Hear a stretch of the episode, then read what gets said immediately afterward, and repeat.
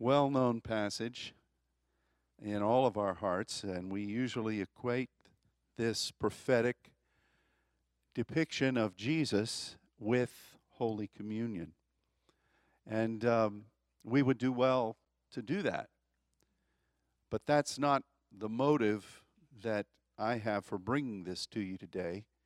Um, the, the, the way that the Lord is speaking um, over the past number of months has been very, very clear and very uh, almost stern. That's not a good word, insistent.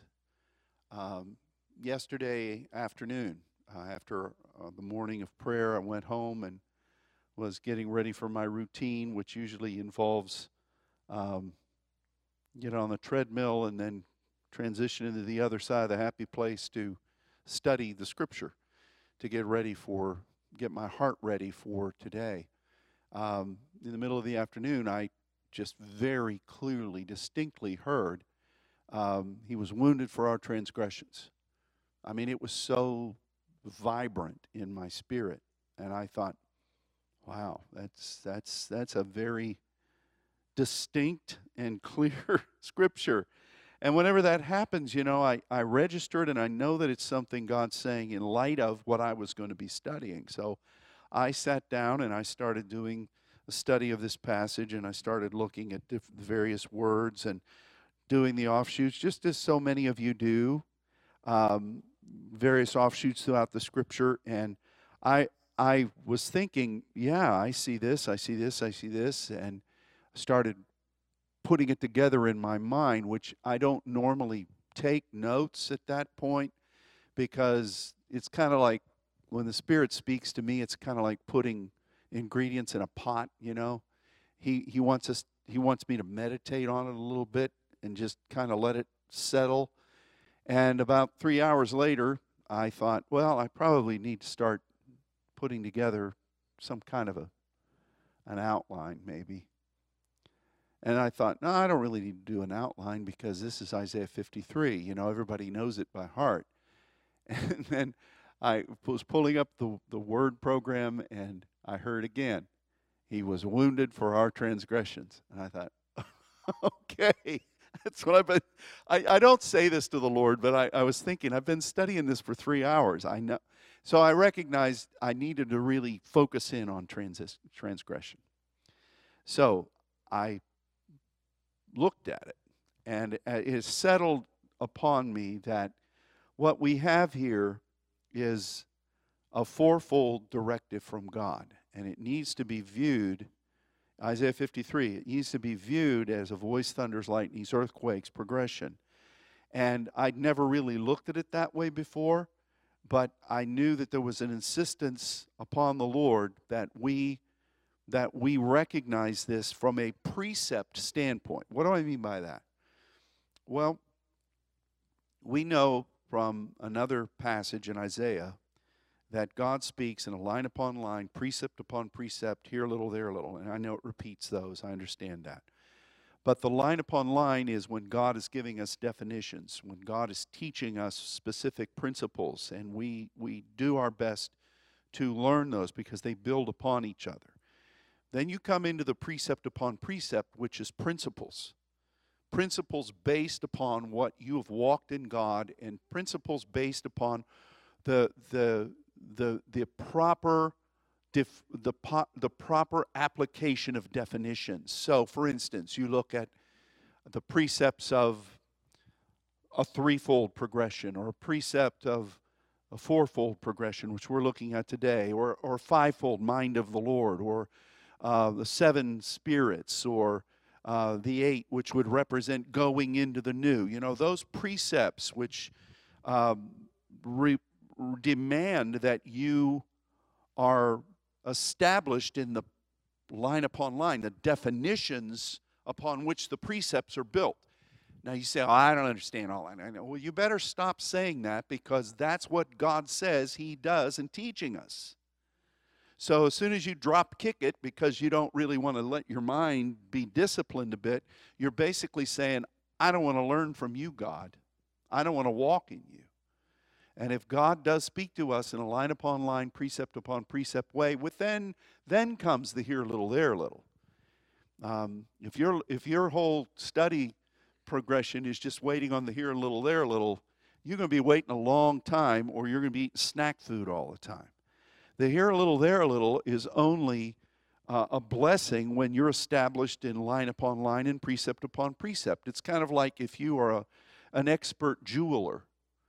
I, I studied. I was reminded of this guy that was a a gemologist, and he dealt with. He had jewelry shops in uh, part of the country, and he was driving through the uh, the, the, New Mexico Arizona corridor, and he stopped at this roadside place that was selling gems that people had found. And um, this guy, who was an expert, immediately saw a stone that was so unusual, and he he said to the guy that was selling it, he said, "You know, this is very rare." And um, the guy said, Oh, you know, we find them. I've never seen anything like that. And the guy said, Well, you just name your price and I'll pay for it. He wasn't trying to jip the guy because the guy had just a few dollars on this thing. The guy, the guy gave him a price, and it turned out that this stone was worth eight hundred and ninety thousand dollars.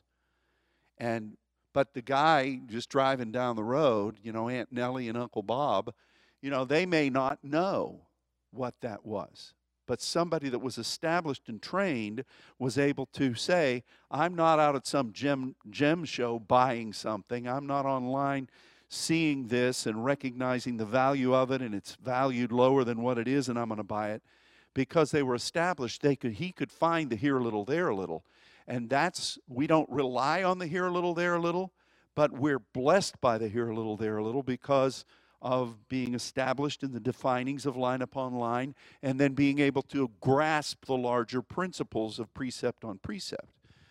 And I think that over this past number of months, God has been speaking a lot to us. In fact, He's impressing upon us precept understandings, which is a grace upon grace kind of thing. And I'm grateful for that. Very grateful for that. You know, when, when we were looking at the study of honor, and I've started writing about this, um, we, we saw so many times that as God established the, the defining of it, then he started talking to us in precept language, which we would not have understood. Like all that discussion we talked about honor in the heavens. We wouldn't have understood much of that at all had we not had de- definitions of the other terms and definition, understanding, operative understanding of the flow patterns, whether it was a three or whether it was a five, or you know, why are these why are these characters saying this in a seven? What is that? And we gained a definition that was a pneumatikos definition from the heavens that's right there in the word that we would not have had had we not been able to move in precept. So that's the way God moves. And, and we have to say as well, that that passage speaks about a lot of things. Number one, it speaks about stammering lips in an unknown tongue. In that Isaiah 28 passage, where what we've just been talking about is very firmly established. And I want to declare right now, in the presence of these godly prophets and fivefold offices, that we will never be ashamed of speaking in tongues or in speaking in diversities of tongues we will never turn from our birthday gift when the church was established at Pentecost. We will never be ashamed of God's way. And that was an Assemblies of God four square principle from the turn of the last century, and it's ever more so important for us today. So in Isaiah 28, it says that, and we hold on to it. And there also in that passage is a covenant with death. There's so much there. But the, the principle of precept is here. And so God directs us to this precept of a fourfold progression here in Isaiah 53. And um, it begins by saying, oh, well, let's, let's read it. How about if we read the scripture? Wouldn't that be a good idea? Fran, are you in favor of that? All right. Whew. Who has believed our report, and to whom is the arm of the Lord revealed? He shall grow up before him as a tender plant and as a root out of a dry ground. He has no form or comeliness, and when we see him, there is no beauty that we should desire of him. He is despised and rejected of men, a man of sorrows, acquainted with grief, and we hid, as it were, our faces from him. He was despised, and we esteemed him not. Wow, those three verses are amazing. And when we are a people who are friends of the bridegroom in the wilderness, the voice of one crying unto God, it doesn't look very pretty. People don't want to look at it. People aren't lined up saying, Yeah, I'll be a tender plant in the midst of this dry ground. You know, if you'd rather have an arboretum kind of a walk with God, I'm sure that there's a place in that wide path for you. But we're called into the wilderness saying, Prepare the way of the Lord. And um, uh, it's, it's wonderful to be there with Him because you got Him all to yourself, you know? I love it. All right, I'll keep going. Um, but let's get on to this. Verse 4 Surely he has borne, borne our griefs and carried our sorrows, yet we esteem him stricken, smitten of God, and afflicted. But he was wounded for our transgressions, he was bruised for our iniquities. The chastisement of our peace was upon him, and with his stripes we are healed. Those four are powerful things. We've studied them in their in their individual identities over the years. We've written materials about this, and none of that is being done away with. None of that is being uh, set aside. In fact, if anything, we're building upon that with, with the precept. But there's obviously four things that he did. And all we like sheep have gone astray. We've turned everyone to his own way. The Lord has laid on him the iniquity of us all. He was oppressed, he was afflicted. He did not open his mouth. He is brought as a lamb to the slaughter, and as a sheep before her shearers is dumb, so he openeth not his mouth. He was taken from prison and from judgment, and who shall declare his generation? For he was cut off out of the land of the living. For the transgression of my people was he stricken. We're going to talk about transgression here. Now, in the past, we have said, and it's been rightfully so, that transgression, uh, being, being wounded for transgression, wounded is a, a boring in, a piercing, and transgression is being somewhere where you don't belong or uh, being lost in sin. That is true. And um, we thank God that Jesus uh, gave himself for that in our redemption in that way. But, in fact, when he was pierced, it was into his heart. And you, the, the water came out, and then the blood. And it was, it was giving us access into being a people who could be established on this earth as kingdom people, as sons. And you can take it, extrapolate further by saying that we've been given access into the very heart of God, that our heart would beat with His. I remember so many times when we were first establishing prophetic song, and uh, we as a people were first worshiping. I mean, just really trying to press in uh, stepping away from the two sitting, one standing, actually worshiping uh, or doing our best to do that. Uh, there were so many times when God had put it in my heart to ask, uh, Your heart for ours, our heart for yours. And certainly, this beginning point speaks of our heart being established and the heart of God being uh, our pattern and our dwelling place. And uh, those of you who heard are going to hear the Sunday school class that Nancy taught today, you, you need to listen to it because it's about the heart, and that is a really important message, very timely, very prophetic. But um, the, the, the further study for us today is about how this word transgression was used throughout the Old Testament. And you can study this for yourself, as I'm sure some of you will, but it is usually, it is usually mentioned uh, in a way to describe revolt or rebellion or expanse or trespassing into places you don't belong. And it's also used to talk about breaking away from what you know you're supposed to be doing. And it's interesting to me that you've got you've got that usage of this word. He was wounded for our transgressions. And then in verse 8, the reason we read that long was that it says that all this was done for the transgression of his people. You know, there's there's always going to be some some other thing that would try to draw you away from what you're supposed to do. Isn't that right, Louise? It's it there's always something that when you're moving forward that the enemy or even your own cantankerous self will get your eyes on instead of what you're supposed to do. Uh, that was the onus of, of Satan's temptation of the Lord in the wilderness, that the Spirit of God guided our Lord to encounter. You know, you're said to be this, but how about this? And even Eve in the garden, what has God said to you? Well, let me just give you an alternative. I know what you're saying he said, but what about this? And there's always something else. And you can classify it as just missing it. You can classify it as, you know, just a dalliance. But it's rebellion nonetheless. And, you know, if you align this, which we are today, in a fourfold process, everybody in here knows that the fourfold process of God begins with a voice. Everything begins with a voice. And I would say, whose voice are we listening to? Are we listening to the still small voice? Or are we listening to every other voice around, every wind of doctrine? Whose voice are you listening to?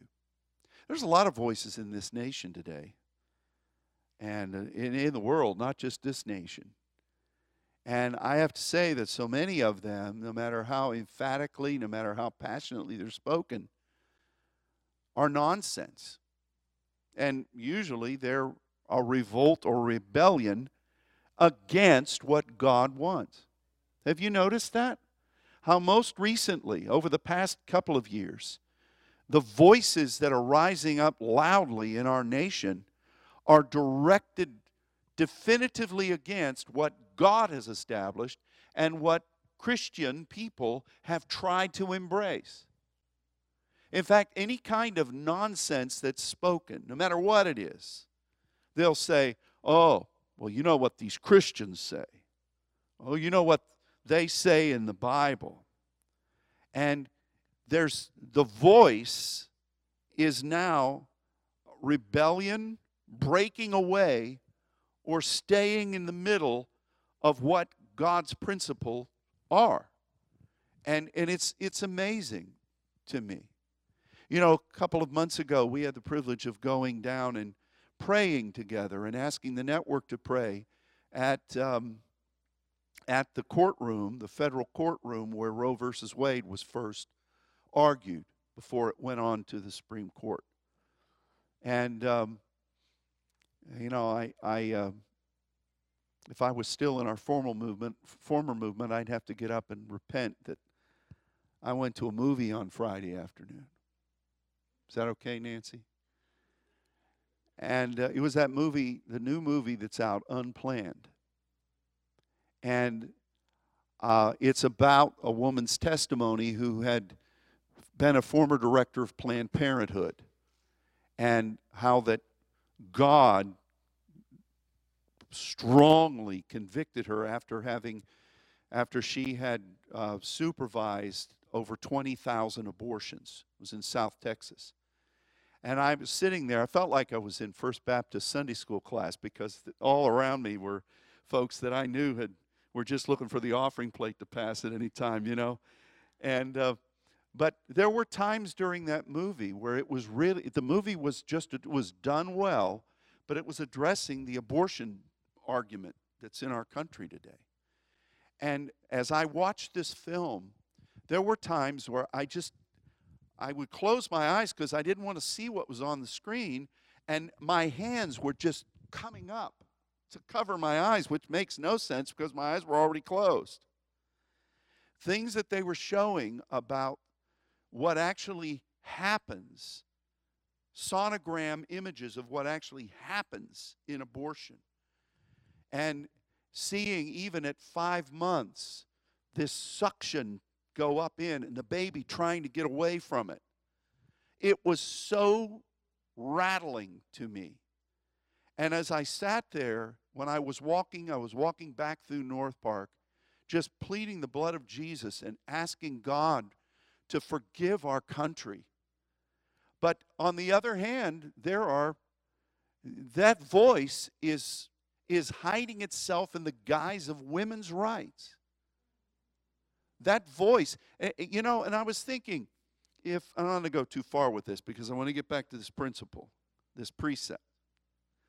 Um, but if every every year in Texas we'll hear about some person who is either negligent or just out not thinking properly, who leaves their child in a in a car seat when they go into the store in the middle of the summer. And and you know, sometimes the poor little child dies and we grieve over that. Sometimes the fire department's out, they bust open the windows, and sometimes uh, you know, the child protective services are there, and it's a major thing on the news, as it should be. Well, what about the 68 million? And what I'm saying is that's one voice in our country. And anytime you try to talk anything of reason to protect life, there's an outcry of another voice that not only rises up loudly and vehemently, but it also then points the finger back at Christians, saying, You people are so intolerant. It's a battle over voice, it's a battle over what would normally be right. And that's just one issue. There are so many of them in this nation and so many in the world. I would say today that there is a battle for whose report will you believe? There's a battle over voices. And Jesus, in this fourfold progression, was wounded for transgression. For those who would go into a place where they don't belong, or perhaps break away from what is right, break away for what, from what the scripture would say, or break away from what God has given someone to do. Jesus suffered that piercing suffered that spear. The spear indicates dominion, a king, kingly dominion, into the very heart. And we, for us today, need to ask God to sharpen his voice within us, sharpen our commitment in being intercessors who will call upon God for this nation to turn from its wicked ways, for there to be a visitation of the Spirit that would get a hold of the hearts of men and women. Some people you're not going to be able to change. I mean, you, you, you say, well, don't you believe? Well, sometimes I just read the gospel. Jesus can be in a synagogue healing a person, and there are people on the other side of it who are saying, How are we going to kill that guy? So there are just some people that are not going to give themselves over. We can't say who those are. Paul the Apostle was one of them, and God got a hold of him. But the point is that we need to we need to recommit ourselves as individuals who lift their voice to God, not condemning others, but asking for the pure and the true and for the Spirit of the Lord to come. And that's one of the things I appreciated about the activation that we did. Well, we went down and we called upon the Lord. We weren't cursing anybody, we weren't ripping anybody. We were asking God. We were calling upon God for righteousness. And that's the purity of our voice as saints to call unto Him for what He wants. And because this transgression is rooted in breaking away, in uh, expanding into places you shouldn't be. And the heart of it, though, is revolt or rebellion. Very interesting. Very interesting. The second is bruised for our iniquity. Iniquity, we've talked about it, Avon, which uh, that makeup company Avon comes from, where you try to you try to doll up your twistedness. You try to make it look good. not that any woman who used Avon, I'm not saying that you have twistedness that needs to be dolled up. I'm not saying that. But the meaning of the term, my, you know, my sister, my oldest sister used to sell Avon. Avon calling. And um, it's kind of like the poor man's makeup, but um, well, it's true. You know, you could buy all kinds of stuff. I did my Christmas shopping from the Avon catalog when I was just a little boy. I bought all these little $1 things, and everybody in my family got $1 Avon gifts from me. There's something you didn't know. See, aren't you glad you came to church today? but it comes from this Hebrew word, iniquity. And, um, you know, where does this fit in the fourfold precept? Thunders. Because being bruised is to be crushed or pulverized. It, it is, it is, and we've talked about it on an individual level when we are born again, that these areas, you know, how, how do iniquities form? We talked about that. Well, sometimes it's because you were abused or you were beaten in some way emotionally and you adjusted yourself to be defended or you, you accepted some kind of a bitter stand or a bitter root judgment and then you kind of went through life with that chip on your shoulder and you made it look as nice as you could uh, you, you dolled it up as it were and jesus was bruised and when a bruising comes to us it's black and blue it doesn't look good. It's kind of like God's makeup. And uh, but but there's healing in that if you surrender it to God. If you keep redressing the blue and the purple and that's all people see, well you're you're trying to you're either trying to showcase or cover up your iniquity. We talk about that from a personal standpoint, but from a human standpoint, it's amazing how many people, instead of being crushed by God, to be contrite, so that you can then be caught up to the secret place of thunder. Um, they, they allow themselves to be uh, an apologist for the wacky voice they're following, an apologist for the thing that is ungodly that they've embraced.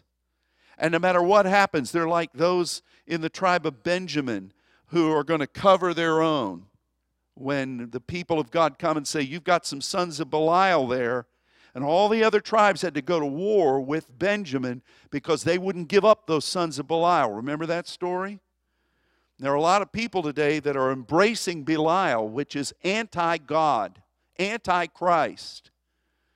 And they will protect their own, even if the truth is facing them right smack dab in front of their nose.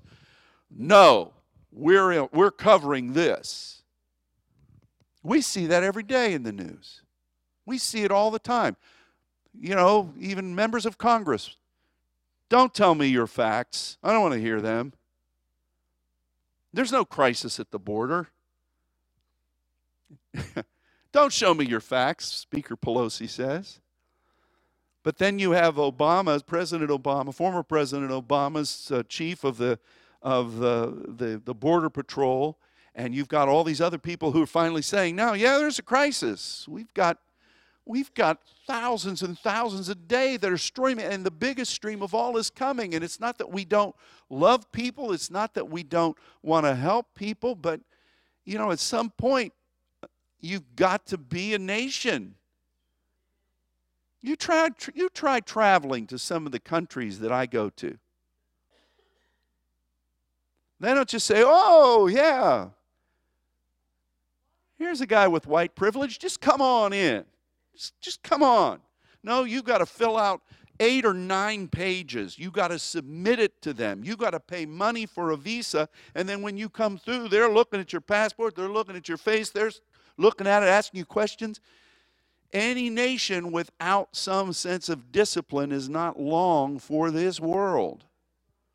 But yet, when you say that, oh, you're uncaring, you know, And then they'll bring up the Good Samaritan. Well, the last I looked, the Good Samaritan didn't take the guy into his home. He paid money and said, You take care of him. Isn't that right? Well, I'm getting off here. But the point is, is that once again, whatever, whatever your main social theme is, um, you're going to you're going to cover it. You're going to protect it. And, you know, that's only human nature. You know, we stand for what we believe. But if you're listening to a wrong voice, then you're going to get crossways. And, and instead of being crushed and contrite, caught up into the plan of the Lord, you are joined in somebody else's thundercloud. Voices, thunders. And that's something that we've got to be wise as intercessors in in this season because the enemy is trying to use this fourfold progression in our nation. Everything begins with a voice. You got a lot of them out there. And then you've got this thing of, of iniquity. You've got this thing of covering. You've got this thing of repackaging. You've got this thing of, of uh, you know, sometimes I see people on the news and I think, man, they sure look good on that screen. And then you see them in public and you think, what happened to you? Not, not that I have any room to talk, but you know, you can present anything as being a beautiful thing. And that's the issue. When in, in fact, as intercessors, we've got to become contrite so that we can be caught up in the winds of the Lord. We're not carrying our own baggage, and we're not certainly embracing the baggage of something that's not godly. What about the next one? The chastisement of his peace is upon him. Peace, what is that? Accomplishing the task, going forth with a task, and being willing to bring it through to victory. And um, lightning, the sons, the assignment of the sons is there. Well, what is chastisement? That is regimented teaching. That's, that's what Hebrews says. Whoever there is that is a son that God loves is going to be chastened. You're going to be taught, and you're going to have a diligent application of what it means to be a disciple.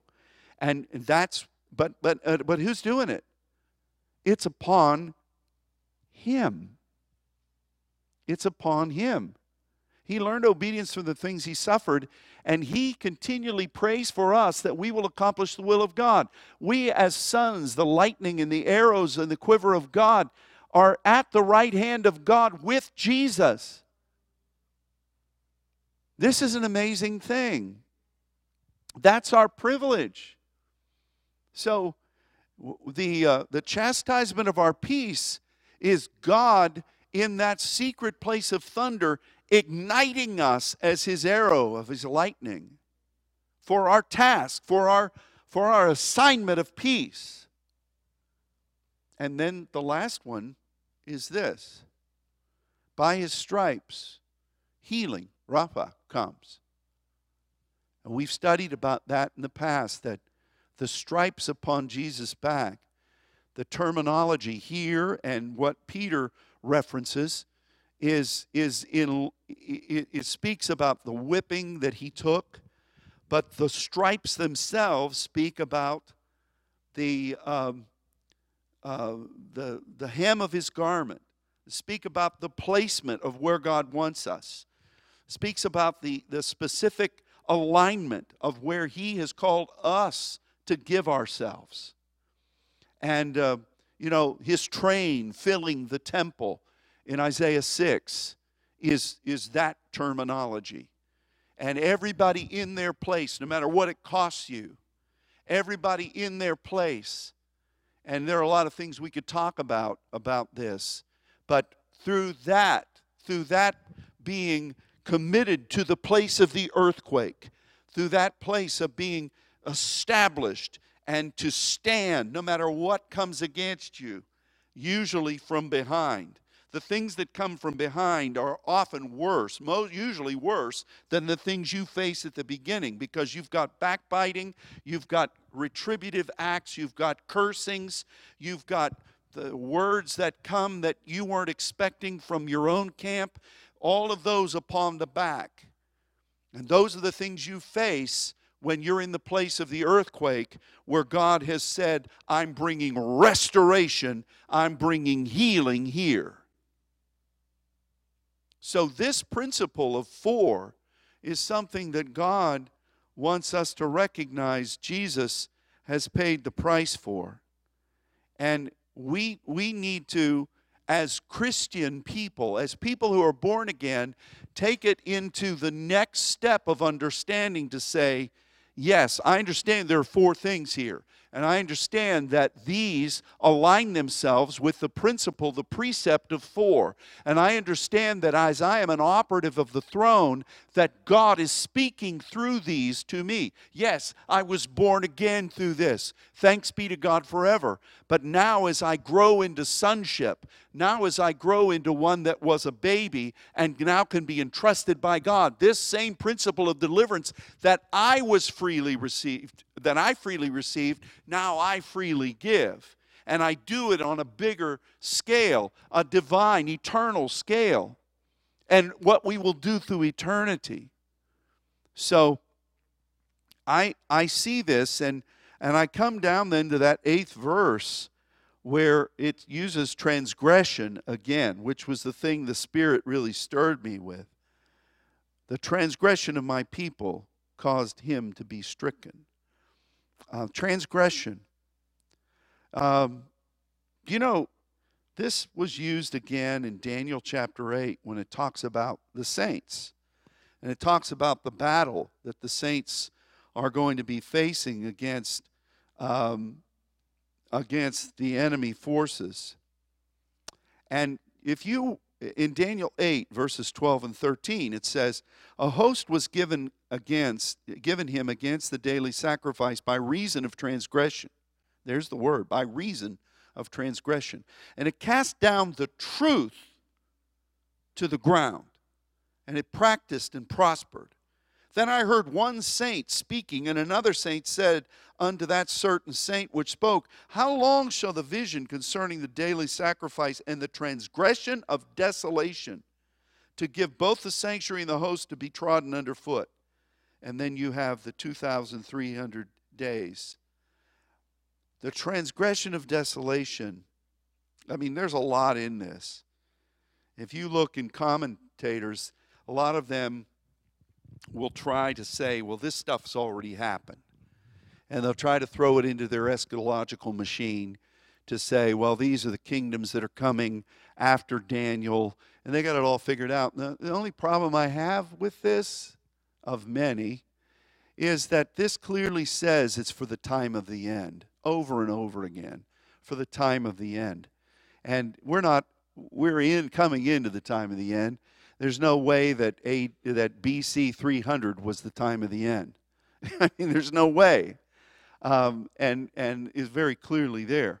But the transgression of desolation, Jesus called this the abomination of desolation. He, re- he referenced this, and so you've got uh, you've got desolation here, and then Jesus speaking it again. What does that word mean?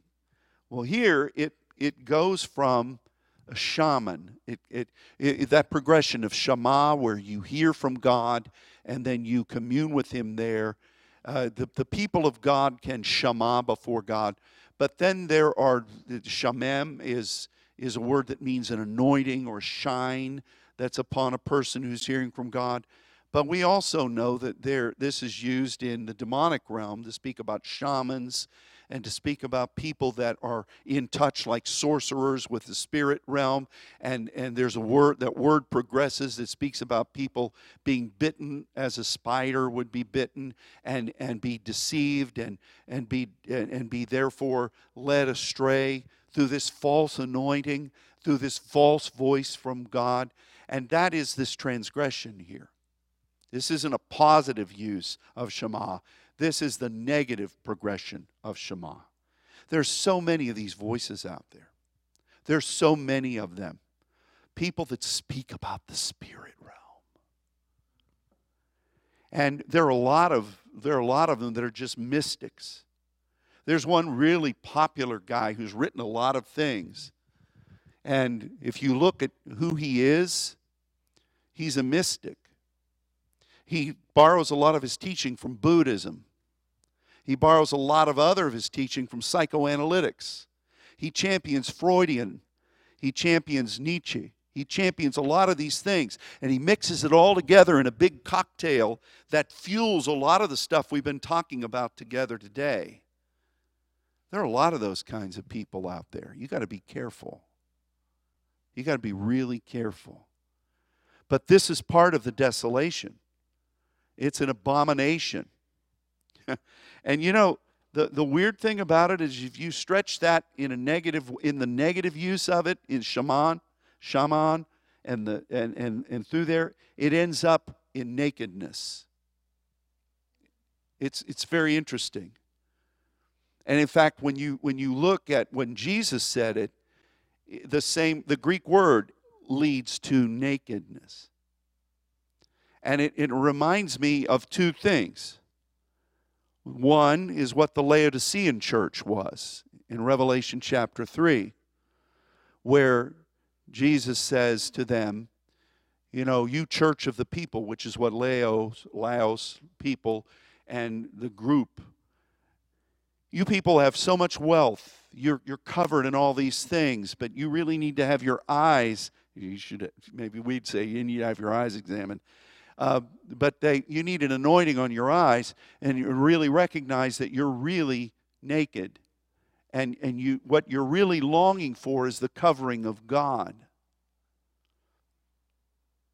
And it reminds me the second thing of what happened in the Garden of Eden when the, Eve and Adam listened to the serpent, ate of the tree of the knowledge of good and evil, and then they knew they were naked. Before that, they were naked, but they weren't ashamed because they were covered with the breath of God. They were covered with God's anointing. But then, after, when the voice of God was coming, they were afraid. And there are some that would like to say that that's the same word as shame. It is not. They weren't ashamed when they were covering by God when they were covered by God. But when God's voice was coming for them after they sinned, that word is yare and that means fearful. And what God needs to do in this nation is stop having people run around talking about the shame of what this story and that story and just say, I am afraid that I'm missing God. I have a fear of God. That's what this nation needs today not covering themselves with 50 other things instead in, in, in including goofy hats in, in, in your protests against uh, those that want to speak right. I'm, I'm going off here. I got to be careful. But uh, how are we covered? How, how are we covered? Are we covered as a people of saintly calling who want the breath of God and who want His voice? Are we people who are as a voice in the midst of the wilderness calling, prepare the way of the Lord for His visitation? Or have we accepted other voices? Have we accepted those things that the world would echo? Have we begun to question what God's Word says or try to twist it and smear some Avon on it? Are we really coming to grips with what's going on in our world today? Are we moving in grace or are we in the flow of sin abounding, missing the mark abounding? It's one or the other, it can't be both. You can't sit on the porch of grace dipping your feet into the waters of sin. You can't do it. You're either in it or you're not in it, one or the other. So, he was wounded for the principle of revolt, rebellion, going astray, being in places where you don't belong when you know where you should belong. And the call of that spear, the dominion of God, reaches deep into your heart and deep into his heart and says, Come back where you belong. He was bruised for iniquity, where we should be contrite and made as dust to be caught up in the wind. We're championing causes that we should not be championing.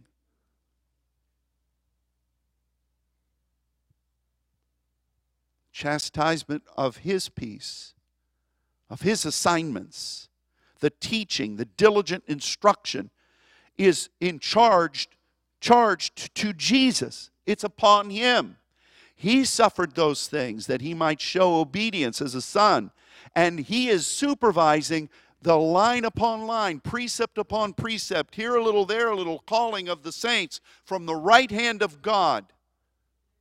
That we would be as arrows from the quiver of our God. And by our